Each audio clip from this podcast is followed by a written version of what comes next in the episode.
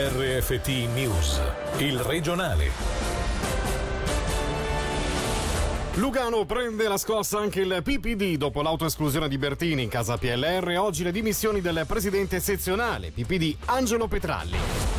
Chiasso per le code in vicini, rabbia di conducenti, residenti e commercianti. Il comune parla di fase sperimentale, scatta l'interrogazione.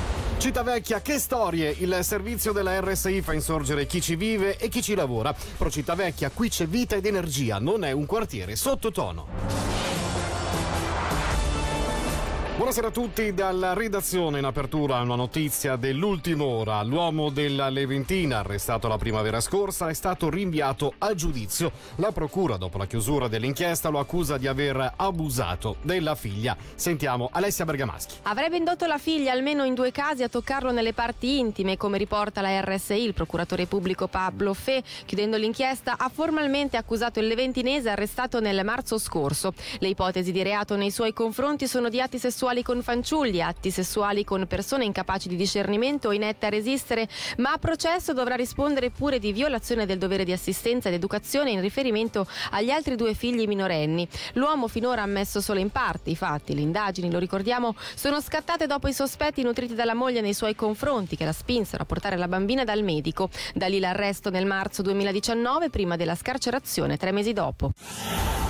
Passiamo alla politica. Dopo il PLR prende la scossa anche il PPD. Il presidente sezionale Angelo Petralli ha rassegnato ufficialmente le dimissioni a pesare sulla decisione divergenza interna agli azzurri luganesi sulla candidatura a quanto pare di Filippo Lombardi per le prossime elezioni comunali. Sentiamo l'analisi su quanto accaduto nelle ultime 48 ore dell'ex consigliere di Stato e municipale di Lugano PPD Paolo Beltraminelli. Diciamo che è stata una sorpresa a metà perché a un certo punto sembrava che eh, non avesse l'intenzione il vice sindaco di, di, ripresentarsi, poi è tornato sulle due decisioni e probabilmente con una riflessione approfondita è arrivato a questa conclusione che naturalmente impone al Partito Liberale in tempi relativamente brevi di trovare un settimo candidato. Immagino dovrà essere candidato di un certo spessore per poter sostituire degnamente il, vice sindaco. In casa PPD beh, si sapeva che il presidente Petralli era da tempo un po' meno motivato cambiato rispetto a prima, col tempo è maturata questa decisione che naturalmente cade a pochi mesi dalle elezioni, mi sembra di, di capire che eh, la lista PPD non manca di nomi, eh, evidentemente questo comporta per la sezione di Lugano uno sforzo particolare per poter ovviare alla presenza comunque di un presidente eh, carismatico proprio nell'imminenza dell'inizio della campagna elettorale.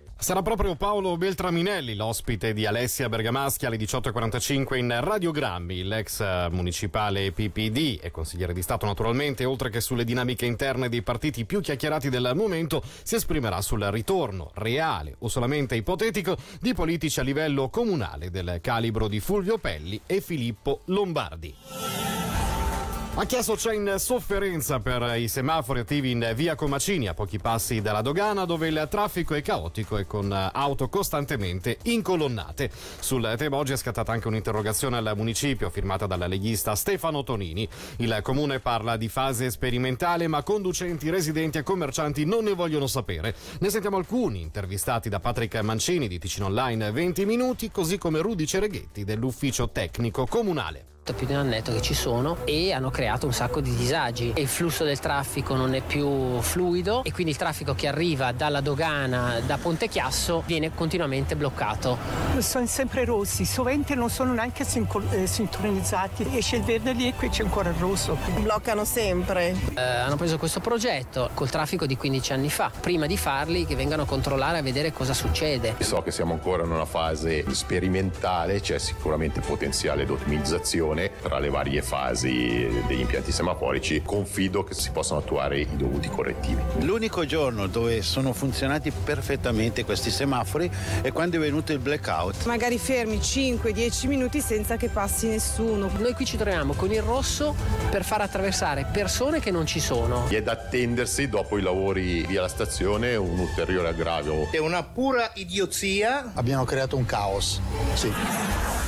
Più abitazioni accessibili. C'è chi dice no all'iniziativa sulla quale si voterà il prossimo 9 febbraio a livello nazionale. L'iniziativa chiede sostanzialmente di creare più alloggi a pigione moderata e porre un freno alla speculazione nel settore, fenomeno a cui è soggetto anche il Canton Ticino. PPD, PLR UDC tra i partiti del Comitato per il No. Il copresidente Fabio Regazzi ci spiega i principali motivi di questa opposizione. È un'iniziativa di stampo dirigista, statalista, che vuole imporre una quota del 10% di alloggi a pigione moderata realizzata dall'ente pubblico. È sbagliato intervenire in questo modo anche perché si va a voler intervenire laddove magari non ce n'è bisogno, mentre che con la soluzione che è stata votata grazie al controprogetto indiretto che entrerà in vigore se l'iniziativa verrà respinta, eh, andremo a sostenere con 250 milioni di franchi su 10 anni la realizzazione di questo tipo di alloggi oggi a pigione moderata che verrebbero destinate in modo mirato a chi ne ha veramente bisogno, a differenza invece di quello che propone il testo iniziativa. Meglio la soluzione voluta dal controprogetto che ho appena ricordato. Combatti l'odio, vota sì è la campagna a sostegno della modifica del codice penale svizzero sostenuta da APS, Verdi, PPD, Verdi Liberali e da numerose associazioni che mira ad estendere anche all'orientamento sessuale la legge contro la discriminazione razziale. Dopo l'approvazione a larga maggioranza nel 2018 delle Camere federali si andrà comunque al voto il 9 febbraio in seguito al referendum dell'UDC. Oggi ha preso posizione il comitato per il sì che annovera pure il deputato PPD Giorgio Fogno e Johanna Binert, membro del coordinamento di imbarco immediato. L'obiettivo innanzitutto è quello di portare all'attenzione dell'opinione pubblica la lotta a tutte quelle persone che fomentano odio, discriminazione, intolleranza, denigrando e offendendo le persone per il loro orientamento sessuale. In un'era in cui lo vediamo, il dibattito diventa sempre più volgare, sempre più cattivo. Si chiede la modifica dell'articolo 261 bis del codice penale andando ad aggiungere la discriminazione per l'orientamento sessuale. Paradossalmente anche gli eterosessuali beneficeranno di questa modifica legislativa. Oggi oggi se io aggredisco una persona per il suo orientamento sessuale vengo punito solo perché l'ho aggredito. Successivamente verrà punito anche per questa situazione che comunque è un aggravante ed è giusto che venga sanzionata. In Ticino c'è un po' questa mentalità, non vado neanche a denunciare in polizia perché non mi prendono sul serio o perché ho paura poi che sappiano che sono omosessuale, vengo trattato in un altro modo. Poi negli ultimi anni c'è anche un aumento di queste aggressioni per strada che non vengono segnalate, non vengono messe in una statistica. Quando una persona ha 15-16 16 anni non ha ancora la sicurezza di se stesso per poter andare contro a una critica, a un'aggressione e quindi questi giovani, tra l'altro il tasso di suicidio tra i giovani omosessuali è 5 volte superiore agli eterosessuali e fanno proprio fatica. E ora ci spostiamo a Maggia, dove è stato inaugurato un nuovo ristorante che avrà la missione di dare lavoro a persone in assistenza e beneficiari dell'AI.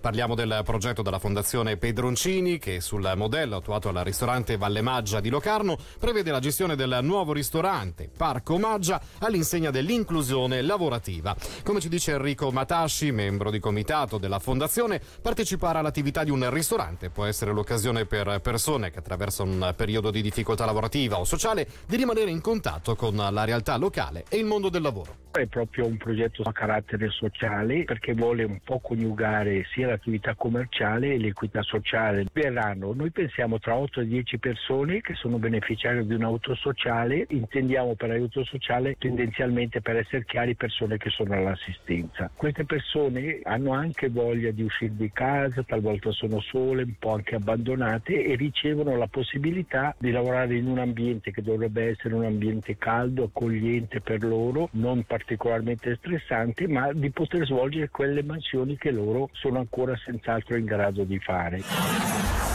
Non è un quartiere né dimesso né sottotono, il servizio di storie non rispecchia la realtà e i personaggi intervistati non sono rappresentativi. È veemente la posizione presa da Pro Città Vecchia dopo il documentario andato in onda il 5 gennaio scorso alla RSI, cui ha fatto seguito oggi sulla stessa linea una presa di posizione del PPD cittadino. Sentiamo però il presidente di Pro Città Vecchia, Corrado Di Salvo. In effetti ho avuto delle reazioni da parte di un sacco di persone. Molta gente di Locarno in generale ha a cuore il quartiere e lo percepisce in un certo modo che purtroppo non corrisponde a quello che il regista ha fatto nel suo servizio. Si parla di città vecchia, ma è così vecchia? Per me assolutamente no, sono 40 anni che ho il negozio in città vecchia, è un quartiere che lavora, che vive, che ha un sacco di attività sia artistiche che artigianali, assolutamente non si può metterlo in quello che sono i quartieri che stanno morendo. C'è una reazione piuttosto importante da parte degli abitanti, anche da parte del comitato della Procita Vecchia. Come siamo? Siamo un quartiere crepuscolare che sta morendo oppure siamo un quartiere che vuole vivere? La risposta è che siamo un quartiere che vuole vivere, che fa tutto quello che nel 2020 si fa in, anche nel resto del mondo.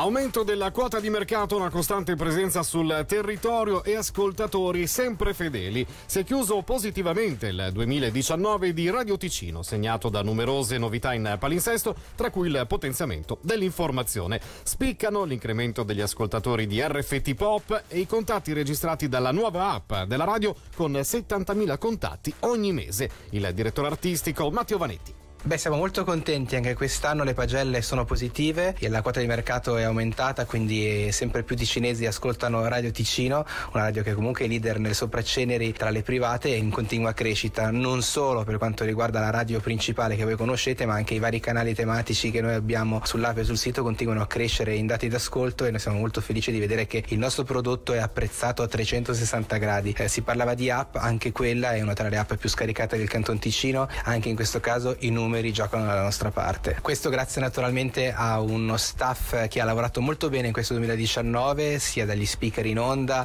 a chi ha lavorato dietro le quinte, alla redazione, all'informazione che è stata anche potenziata in questo 2019. Senz'altro tutto questo ha permesso a questa radio di crescere. Per quanto riguarda il 2020 saremo molto più presenti sul territorio, che è una delle chiavi del successo di Radio Ticino, una radio insomma sempre più presente e che vuole crescere anche nel prossimo anno venire.